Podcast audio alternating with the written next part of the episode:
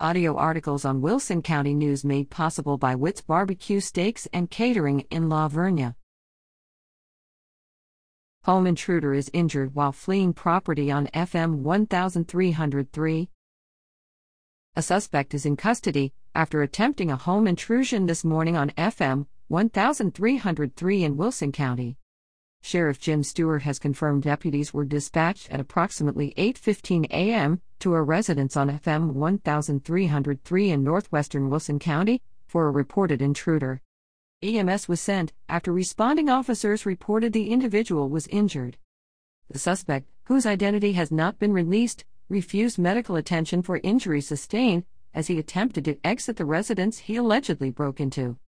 For more, read the March 17 issue of the Wilson County News.